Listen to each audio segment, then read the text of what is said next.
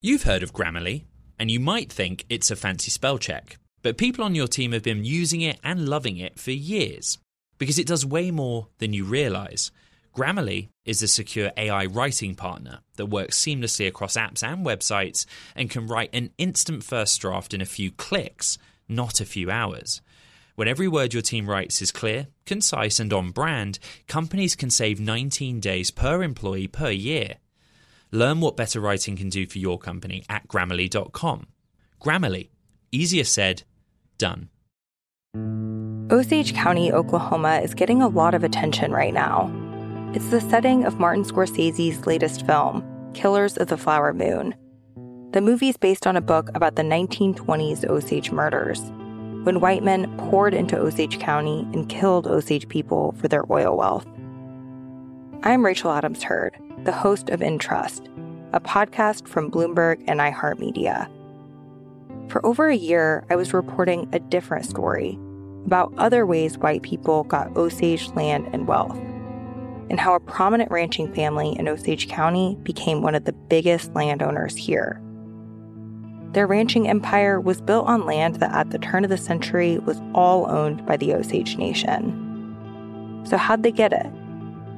Listen to the award winning podcast Intrust on the iHeartRadio app, Apple Podcasts, or wherever you get your podcasts.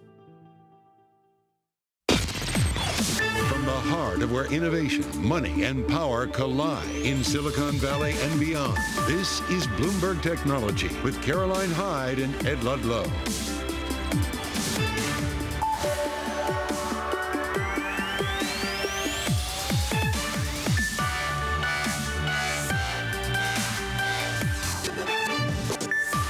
Caroline Hyde at Bloomberg's World Headquarters in New York. And I'm Ed Ludlow in San Francisco. This is Bloomberg Technology. Coming up, we sit down with the CEO of Lyft to run through the company's results, break down that all-important clerical error that led to, at one point, a 67% surge in its shares. Plus, we'll be joined by OpenAI chair and former Salesforce CEO Bret Taylor as he raises $110 million to bring AI agents to business. And fighting talk from Mark Zuckerberg as he personally reviews Apple's Vision Pro. What are his takeaways? Not good. We'll discuss that and so much more throughout this hour. But first, let's check in on these markets. Uber giving money back to the investor base. Remember, they had a really strong quarter. They posted it last week. And then today, after an investor meeting, they're giving us a share buyback. We're driving that stock up almost 12% on the back of that as they manage to be bringing profitability and therefore capital back to the investor base. Let's have a look at what's happening, though, with the rival. Lyft. I mean, what an extraordinary day we had yesterday. Earnings posted, but an extra zero crept into the margin forecast, 500 bips. That was clerical error, they called it. We rose up to 67% in after hours trading. We then sunk back down. Now we are still trading higher on Lyft, but that 500 margin becomes a 50 bip margin overall. We've got to dig into the growth of this business and actually how they're giving back to the consumer. A key conversation that we're about to have now. Welcome to our TV and radio audiences worldwide. Joining us now on the company's fourth quarter earnings is Lyft CEO David Risher. And David, a clerical error. Yeah. What happened? Well, look, first of all, it's on me. There are a lot of eyes on this press release, but at the end of the day, uh, my bad. But look, I don't want it to take anything away from the butt-kicking performance that the business did, um, thanks to all of our employees and thanks to millions of drivers. I mean, look, we had our, our financially strongest quarter we have ever had, uh, and I'm super excited about it. To be clear, uh, this was simply a mistake. Yeah. Human error. Human error. The stock rose as much as 67% in after hours. As Caroline pointed out, it's significantly higher this morning. Yeah. And we can talk about the performance in the quarter gone and the performance in the current period. This may sound bizarre to you, but I think it's a real question. Mm. Did you guys use AI to write that press release? Seriously? Or is this as simple as, as you are calling it a clerical error? No, it was a clerical error. Yeah, no, we're not at the point where press releases can be written by AI, at least not financial press releases, no way. I hate to ask it because real people's jobs are now on the line, I'm sure, David. And I want to ask, is the CFO's role safe? Is this going to have repercussions from across your membership and, and employee base? The CFO's role is 100% safe. 100% safe. Look, she and the team are taking this incredibly seriously. And you have to understand, I mean, we go through hours and hours of checking and double checking before something like this goes. It's an unacceptable error. Again, ultimately, it's on me. I'm the CEO. Buck stops with me. But the team is taking it super seriously. And I know that you want to be talking ultimately about how you're seeing growth in the business. And I'm sure that that's something that, in a way, the salt in the wound is even greater because you had a great story to tell and it got marred by this particular error. But people are going back and saying they have never seen anything like this in history, David. What would you do differently in the next earnings? How can you make sure that investors feel confident in the statements that you put out to them in the foreseeable future? Yeah, I mean, look, I would look at our record and, and look at the growth, look at the fundamentals of the financials. And to be very clear, this was, it was a bad error, but it was 1-0 in a press release. And, you know, a lot of other pages. Uh, and of course, we corrected it within seconds of finding it. So I think, you know, like with any mistake, I think it's not so much about the mistake itself. It's also about how you correct for it. And we've corrected for it, obviously, in the moment, putting out new materials, but also doing a really deep uh, process dive, including having our own internal audit team, a separate team, look and figure out how we can make sure we never make a mistake like this again. Okay, if you're listening on Bloomberg Television and radio worldwide, we're joined by the CEO of Lyft, David Risher. And I go back to the current stock performance. You are still up 32% in the session. Yeah. And there are so many stories within that, but I, I zero in on the gross booking outlook. Mm-hmm. Um, strong. Yeah what is the story there? For, for, for, me, I'm trying to make sense of the gig economy more broadly mm-hmm. on both the demand and supply side. Mm-hmm. But if you look at the consumer, you look at corporate spending, you, you, guys are adding to this narrative that things are quite rosy out there. Yeah. And when, when does that stop? How long does it last? Well, look, I don't know when it stops. That's a tricky thing to predict. But here's what I can tell you. Uh, we've had now four quarters of growth, increasing growth. And we had our biggest growth year last year of our company's history.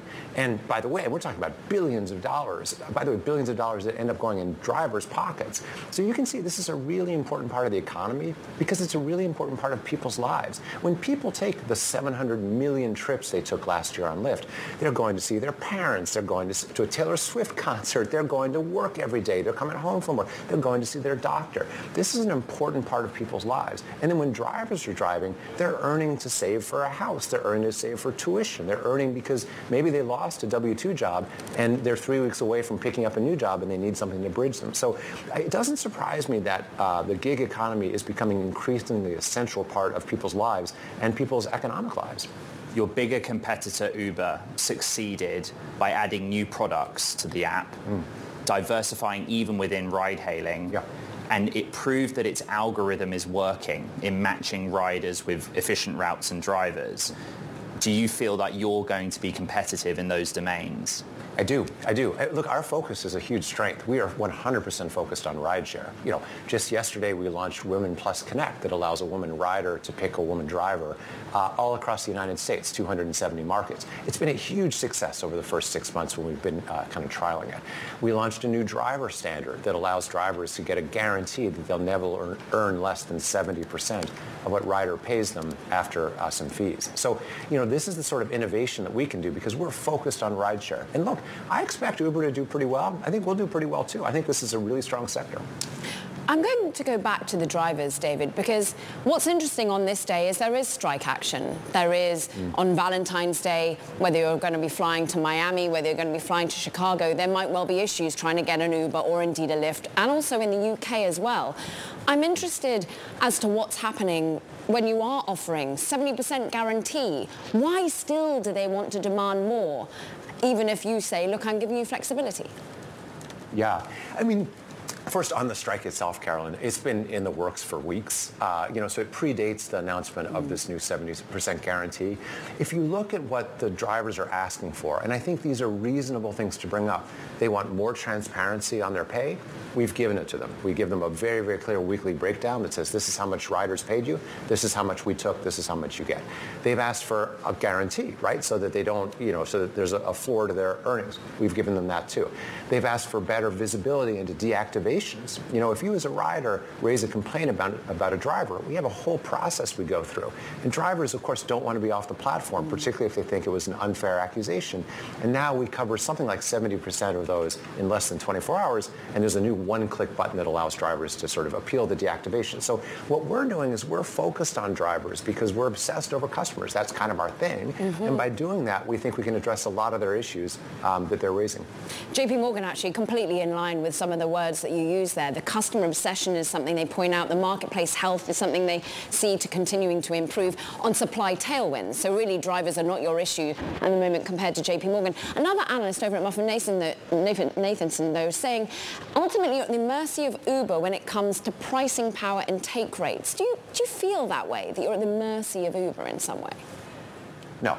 I mean, it's a competitive marketplace. So I think, you know, to a certain extent, they're at our mercy like we're at theirs, right? We can't do things that are completely different and expect to have uh, you know, kind of the, the, reasonable results. But at the same time, you know, for example, let's again look at this driver earnings guarantee. That's a that's a commitment we've made. It's a leadership move we've made. Uh, you know, we'll see whether uh, Uber follows or not. But that's an area where I would say they're going to want to look pretty closely at what we're doing and decide whether they want to follow us. But I think, to be honest, I think this is a healthy marketplace. It's got two good uh, players in it, Uber and Lyft, and we're both doing a good job. I like our strategy better because I think we're more focused on riders and drivers, and I think that's a real strength. But you know, they're doing a diversification thing. We'll see if that works for them. Uh, for our Bloomberg television and radio audience, we're speaking with Lyft CEO David Risher. And David, as you know, we always go to our audience and ask, what would you want to know from, from David Risher? And yeah. it's the same question every time. Is Lyft an acquisition target? And, and many put, people put forward hypotheses about the type of business, you know, maybe an automaker, maybe another uh, convenience app. Mm-hmm. But where's your head at with that? Uh, you called your, your earnings performance butt kicking. Yeah. um, but there are still free cash flow questions. There are still scale questions with Lyft. Yeah, well, let me let me talk about those and then and then get to the core of the question. Look, we were free cash flow positive for the second time in our company's history this quarter, and we've committed to investors we'll be free cash flow positive for the year of 2024. So, you know, and we have 1.7 billion dollars in the bank. So, from a cash perspective, we're in pretty good shape. From a demand perspective, we're in good shape highest demand ever. From a supply perspective, we're in good shape. Highest driver's hours since we've had since 2019. So, you know, from a basic core, and then again, you think about it, 700 million rides in a year. I mean, think about a Delta Airlines that might do a couple thousand, maybe three or 4,000 takeoff and landings a day, whereas we do, let's say, 2 million a day. So our scale isn't really an issue for us. We've got pretty good scale. Um, as to the acquisition thing, you know, just like people ask the same question, I always give the same answer. you know, it's like, I mean, our phone, you know, we'll pick up the phone if someone calls because that's the deal, but it's not not our focus. Our focus is customers. All right, Lyft CEO David Risher on set here in San Francisco. Thank you so much for your time. For sure. Thanks. I enjoyed it. Caroline. Such a deep conversation. So thousands of US ride-hailing workers, they're striking at major US airports today, also in the UK in fact. What are they demanding? Better pay, benefits, and in what organizers say is their largest strike yet. However, Uber has actually said, look, it won't have much impact on Valentine's Day operations. Joining us now to dig into the movement of Uber and Lyft and more notably what's happening in the rest of the earnings space. Bloomberg's Natalie Lang is here, Mandeep Singh of Bloomberg Intelligence. Natalie, I start with you. This sort of pressure coming from ultimately the supply side and the worry about regulatory changes. Is it something that companies and investors should be worried about still? Mm-hmm. It's definitely an overhang that analysts have been talking about. There's different laws that are coming up this year, such as the Supreme Court decision in California over Prop 22, which would guarantee minimum pay for drivers. In Minnesota, people are fighting for um, better pay standards. And so it's definitely something that would add cost for the company. Um, but so far, whenever regulatory changes have been made, we see the company trying to pass that cost either uh, maybe from the driver side or passing that cost to customers by adding a fee. Like in New York, they added a courier fee after a minimum wage was implemented. So in a way, the business has a way to sort of mitigate these. Mandy, this, uh, this has been a pretty astonishing week in the world of gig economy, in the world of convenience apps, call it what you will. I guess let's go back in and zero on the, the, the Uber uh, investor sweetener. It's an interesting one, but it's built on the back of a, a profitable year. And if you take that in aggregate with what David Risher of Lyft just told us, the demand side of this economy, it's holding up.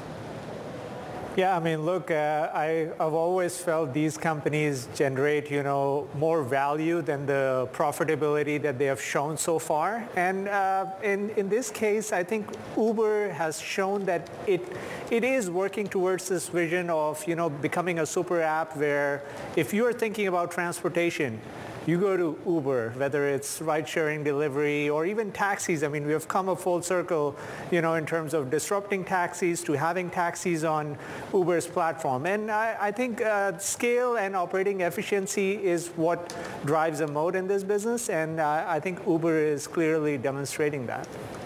Okay, let's talk about Airbnb. The company gives a forecast on sales for the current quarter that even at the low end, Mandeep is pretty good and then, or sorry, um, uh, Natalie, and then tells investors actually things aren't going to be that good, and then tells investors we're going to be a different company in the future that does other things with third parties and AI. Summarize that story for us. Right.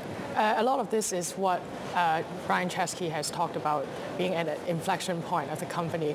Um, the, sort of the post-pandemic travel trends, the post-pandemic boom has sort of faded, and that's kind of shown up in the financial performance. Growth isn't as strong as coming out of Omicron last year.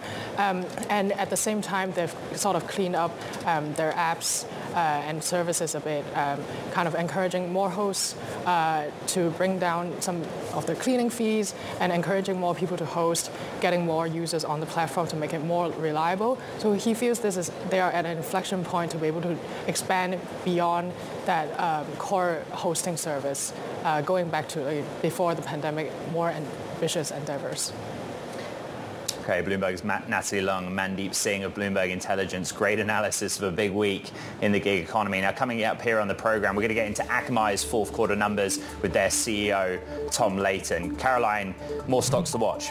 Yeah, Instacart under pressure as we were just looking at a moment ago. Now, this is as it falls on its fourth quarter revenue miss. They're also cutting jobs at the company restructuring heading pretty much at a pivotal moment for this particular company. We've seen the share price under pressure. As you can see over intraday, it's almost down some 10%. Mark Kelley over at Stifel, for example, saying it's a mixed fourth quarter results, a miss on the top line, but better gross transaction value and EBITDA. But this is a company that's once again having, having to belt tighten as they cut costs, and that means people. From New York, from San Francisco, this is Bloomberg Technology.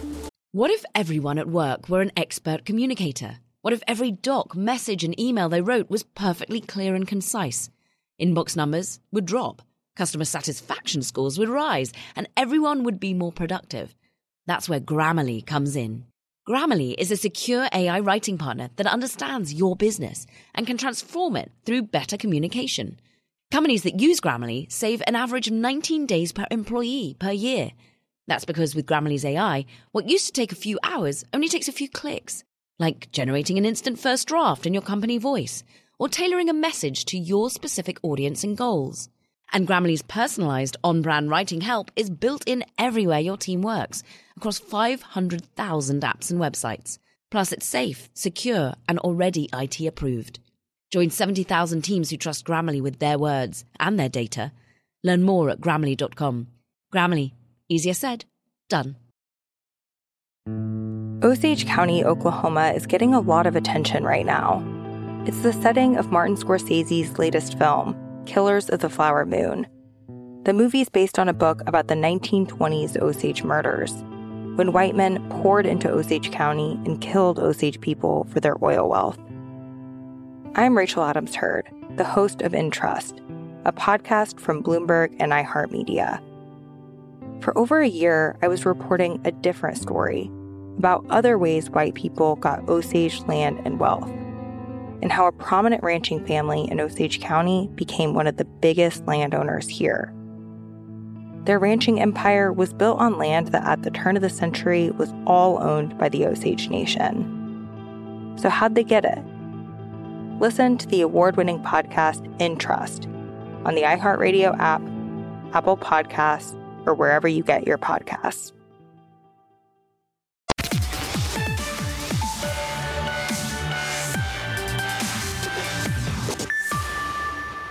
A look at Akamai shares at the moment, under pressure. This is after the company, the infrastructure software company, reported fourth quarter results.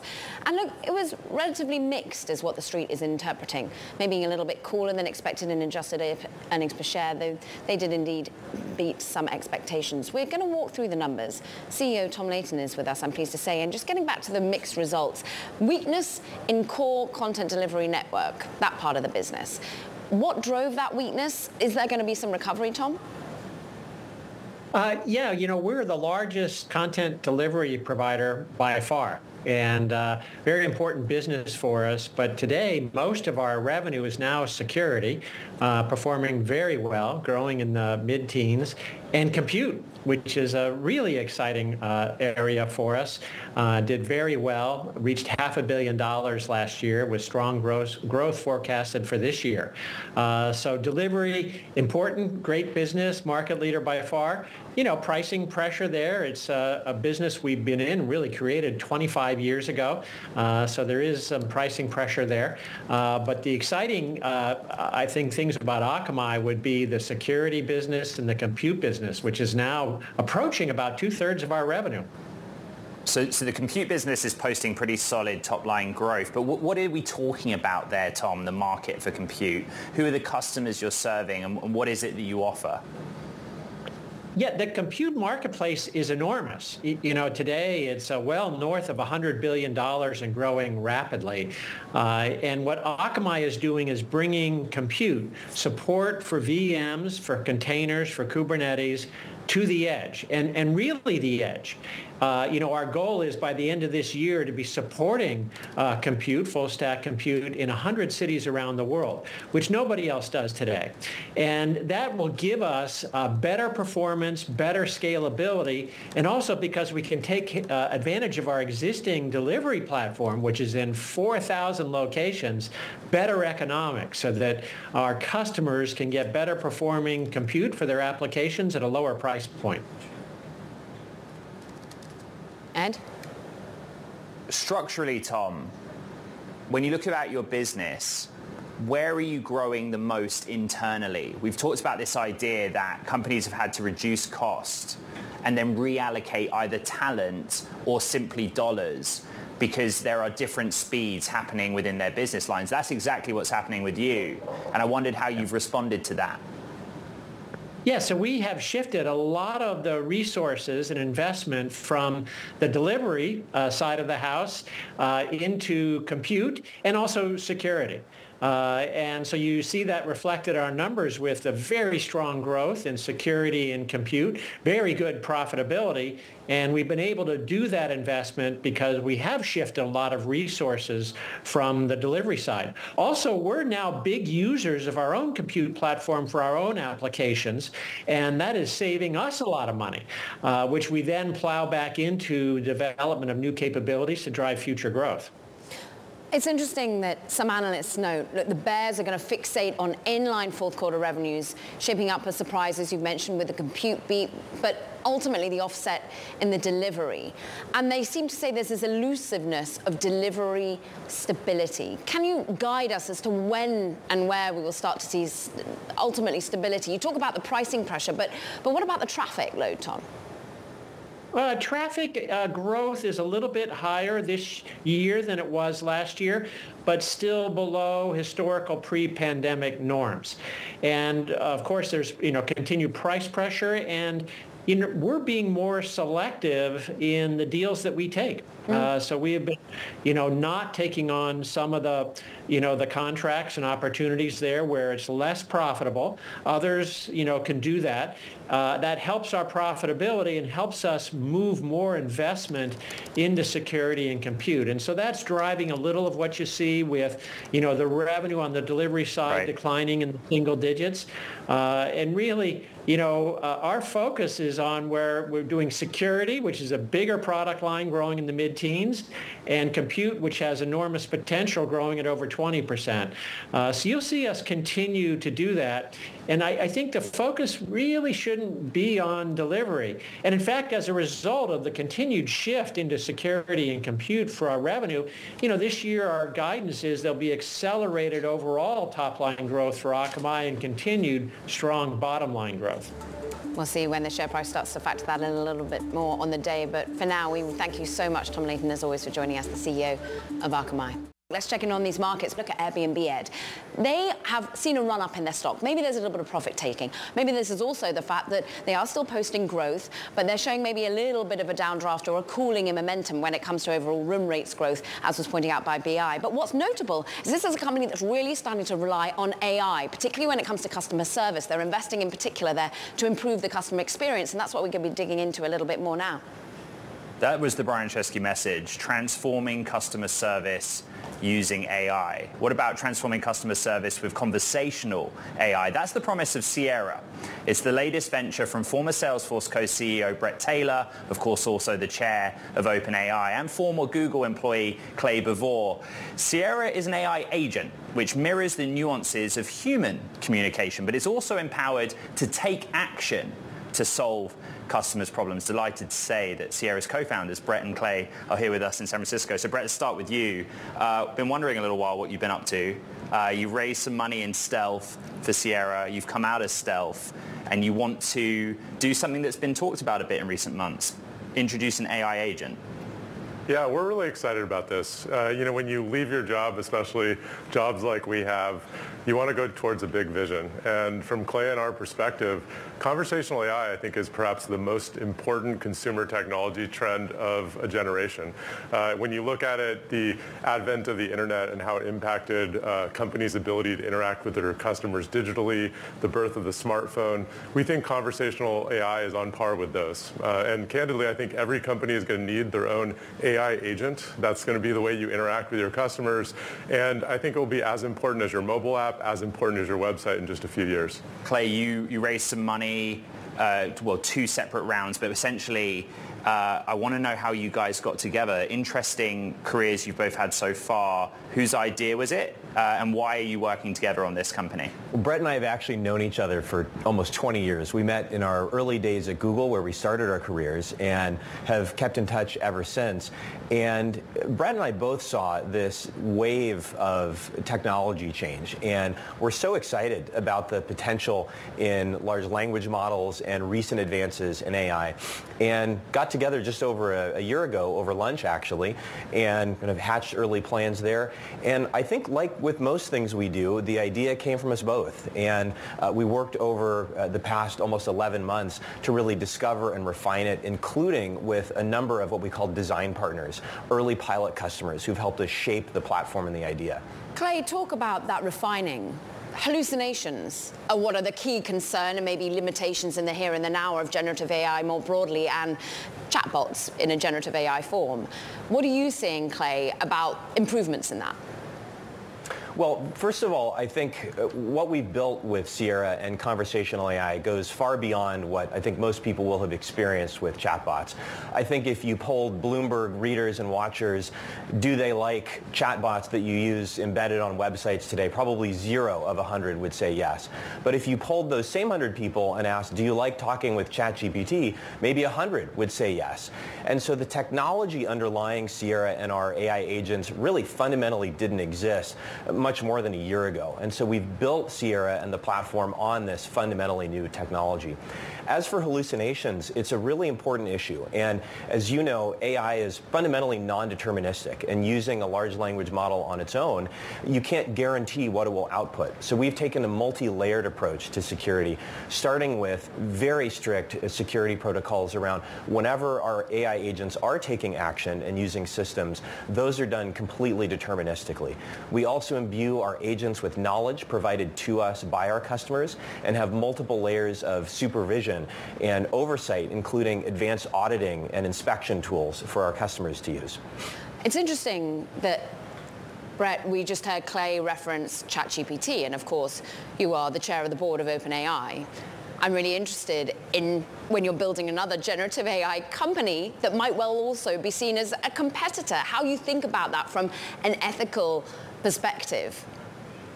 Uh, well, first, I, I, really don't think OpenAI and Sierra are competitive. I think, I think we'll look back at this year and it'll be sort of like saying you're an internet company today. It doesn't make sense because the internet permeates every business and every decision we make. And I think AI will have a similar impact. And we exist at a sort of a different layer of the stack. We're, we're customers of OpenAI in addition to a number of other foundation models. And uh, I, obviously at OpenAI, I operate in more of a governance role, not an operational role. And certainly if there's ever an opportunity uh, for conflict, I'd simply recuse myself. And I can say I'm uh, really grateful to be a part of OpenAI. Uh, I joined that board and, uh, a story that you covered extensively, and I think the mission is more important than ever before, and uh, I'm grateful to be a part of that mission. Clay, one of the things I've, I've learned in my reporting of OpenAI is that the cap table is complicated and important, but actually access to compute and your strategic partners are, are equally as important, if not more. What has Sierra done in its access to AI accelerators, you know, on, on the, that end of the spectrum, but also what are your relationships with the hyperscalers and, and your talent base as well? Well, first of all, the technology approach that we use to building Sierra agents is what's called an autonomous AI agent architecture. And what we do is rather than relying on a single model, any action that the agent takes might rely on five or six different models for different tasks, reasoning, decision making, planning, generating responses, and more. And so we actually use a, a constellation of models. We currently work with OpenAI, we work with Azure Cognitive Services, um, and others on our cloud infrastructure infrastructure and our model providers, we generally rely on them to prov- uh, provision and provide the underlying hardware that we scale through. So we're a step removed from it, but it's always on our mind, and uh, we've taken multiple steps to ensure that we can plan for capacity and use and so on. Bret, uh, if, if you don't mind, I'd like to linger on your CV a bit because what's happened in the last 12 months is, is extraordinary. You have companies like yours coming out of stealth raising vast amounts of money. You, you said that, you, well, Clay said you'd put this together in 11 months. But I, I, just want to understand like how this process compares to your time at Salesforce, the earlier days at Google. In 11 months, how big has your team grown to? Is it just the two of you in a, in a garage somewhere? You know, I think people don't really have a great sense of what building a startup that rapidly is like. Uh, well, I've gone from 80,000 employees to 30, uh, okay. and it's been delightful. And actually, let me just contextualize it in sort of the story of Silicon Valley. Sure. If you look at the previous significant technology waves, uh, the growth of the internet in the late 90s, the growth of the, of the smartphone in the 2010s, those periods coincide with many startups that start then that become formidable companies. Uh, our two predecessors, Salesforce and Google, were born in the birth of the web browser. Uh, companies like Uber and Lyft that you were just speaking about came to exist because of the birth of the smartphone. So in these moments where there's a significant new technology trend that means new consumer behaviors, new technology models, often new business models, uh, there's really an opportunity for startups to compete again. Um, there's a great Steve Jobs quote that it's more fun to be a pirate than it is to be in the Navy. Um, and there's these moments in Silicon Valley history where uh, you have an opportunity as a smaller company where your agility and your ability to have that unique market perspective is an advantage. Um, it doesn't mean that incumbents don't have advantages, but it's a fun time to be a startup right now and because no one knows what the future of this technology will bring and we have an opportunity to define it. Clay, there are other startups doing this and I think of Forethought, I think of Ada, and I think of ultimately what holds back. And what you're having to do is to connect with other enterprise systems. I've been talking to Kai-Fu Lee, for example, yesterday, who's saying agents, personal agents, sound like they're going to be really easy to orchestrate, but they're not because there's going to be pushback from incumbents. How much pushback have you felt? How much have enterprise systems and other big companies already playing in the enterprise, enterprise space been willing to allow a company agent to navigate with them? Well, first of all, we've had the privilege of working with many leading consumer brands on actually developing the first version of our platform. Brands like Weight Watchers, Sonos, SiriusXM, and OluKai. And we've worked hand in hand with them to develop our Sierra platform and the agent architecture to make sure that it's trustworthy, that it can integrate seamlessly and easily and is easy to deploy with their systems, and that the experience it delivers for their customers is really delightful. And so you're right, in order to have these agents able to take action on behalf of your customers, there is some work to do to integrate with systems and your knowledge bases and so on. We're really proud of how easy we've made that. And in fact, a Sierra agent can be deployed in just a matter of weeks our colleague Katie Roof broke the story about your, your fundraisers and the, the near valuation of a billion dollars. Uh, what justifies those numbers? Um, you know, you, you kind of tease some of the customers that you, you worked with in the development process. We mentioned Airbnb has an ambition to integrate agents, I suppose, into their customer service offering. Who are you talking to? You know, how quickly do you commercialize this, Bret? Well, number one, we're really focused on our customers. We're really focused on the largest consumer brands who I think would benefit the most from this conversational AI. I think they'll save the most in operating retailers. expenses. Uh, not just retailers. If you think of, we partnered with media companies, all subscription services, uh, airlines, travel companies.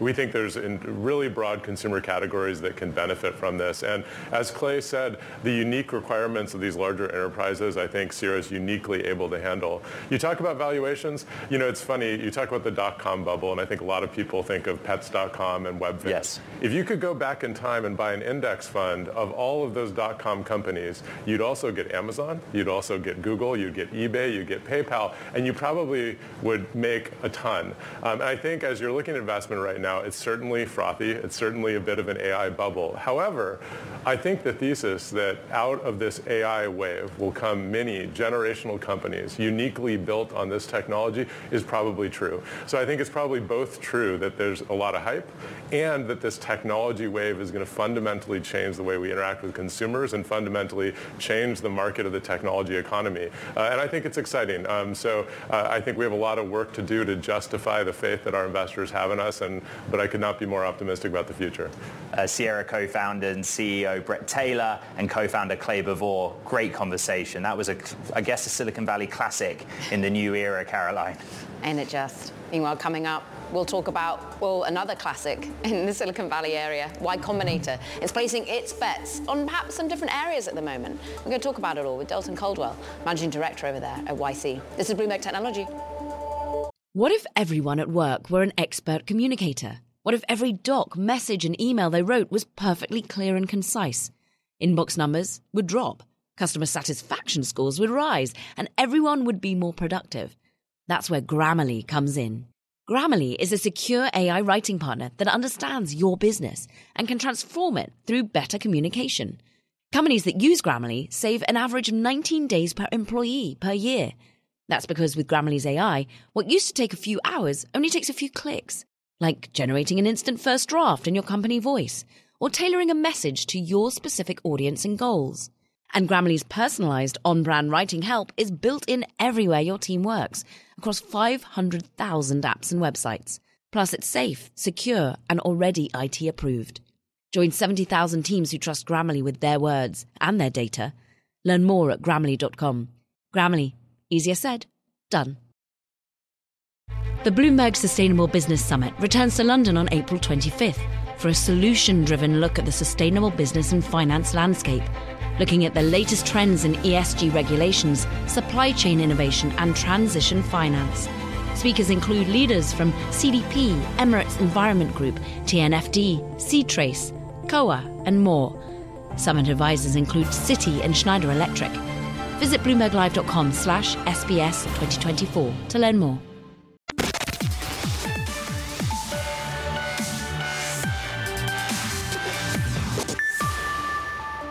On today's VC Spotlight, Y Combinator? It's got a whole new request for startups for you. The request, well, it's a bit of a tradition at the firm, with each one laying out some big ideas, some inspirations, some spaces basically that they want the entrepreneur to focus in on and where they want their investments to back. The new list includes 20 categories. We've got machine learning applied to robotics, we've got new defense technology, you've got climate tech.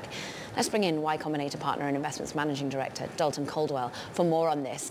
And the inspiration, let's take one, for example, robotics. Now, okay. the limitations are real world data. We've got to go out there and understand how robotics really interact with the real world. We've got a lot of online data. We don't have that much real world data. But what do you want to be anticipated and built here? What are you looking to back?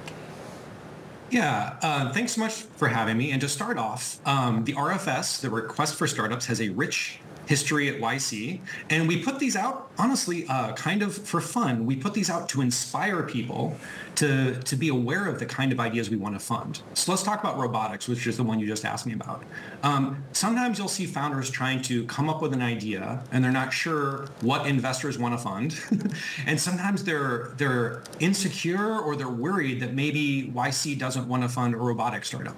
And so the goal of this RFS and all these RFSs is just to give a little bit of a window into our brains of the sorts of startups that we'd love to see apply, that we're excited to see people apply with. And, um, you know, the deep insights, that's, that's the, the founders department about how exactly to implement it. But the, the goal of putting out, say, again, this robotics one is to, is to signal to people that are curious if maybe they should apply to YC with a robotics idea that yes, they definitely should.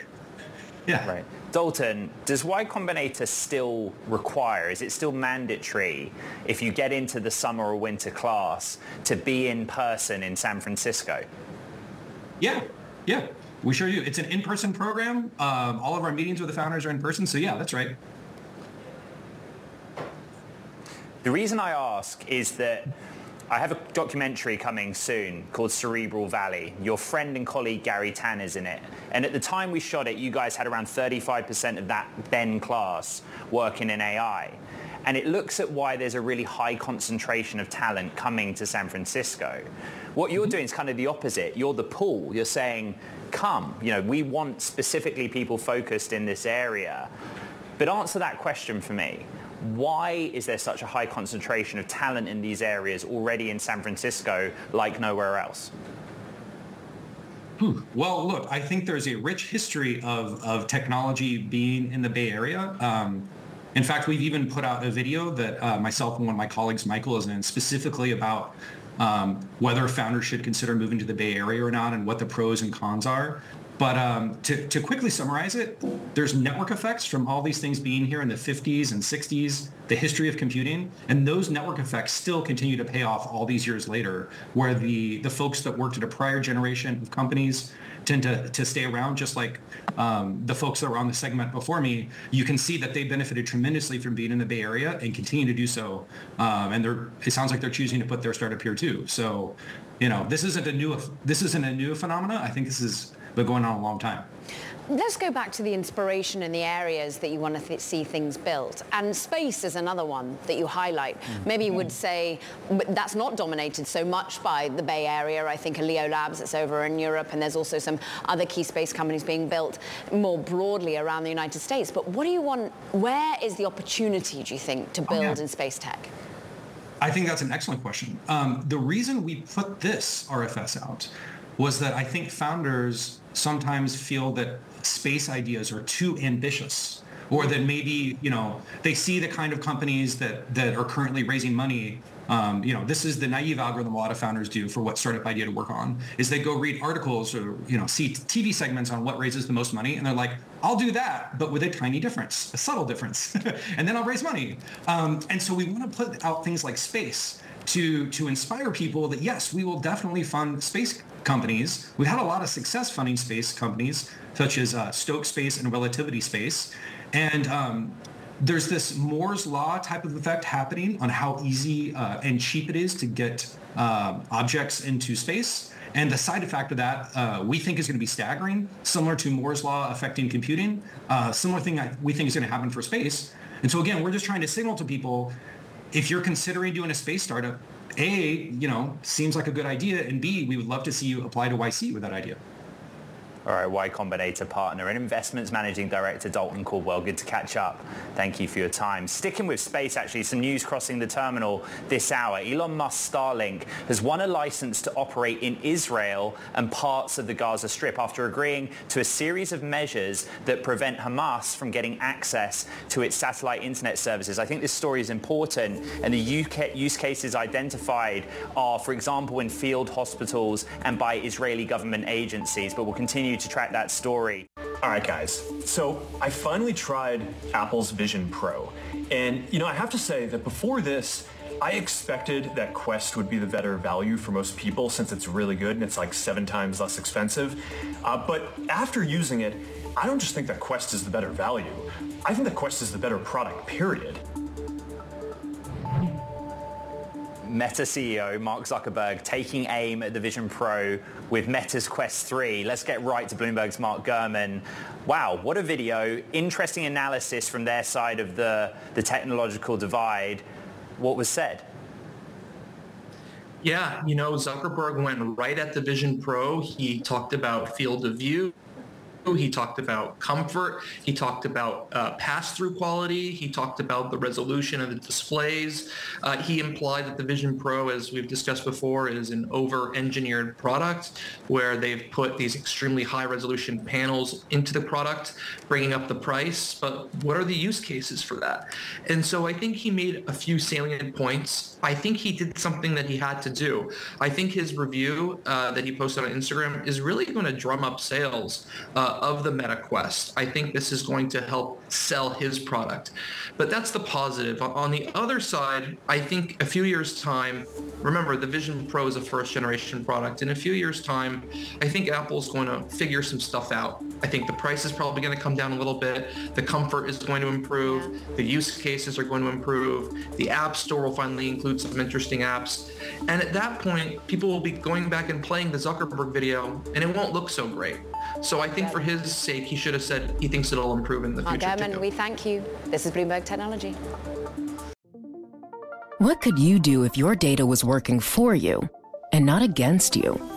With Bloomberg delivering enterprise data directly to your systems, you get easy access to the details you want, optimized for higher level analysis, and financial data experts committed to helping you maximize your every move. Our data is made for more so you can show the world what you're made of. Visit Bloomberg.com slash enterprise data to learn more.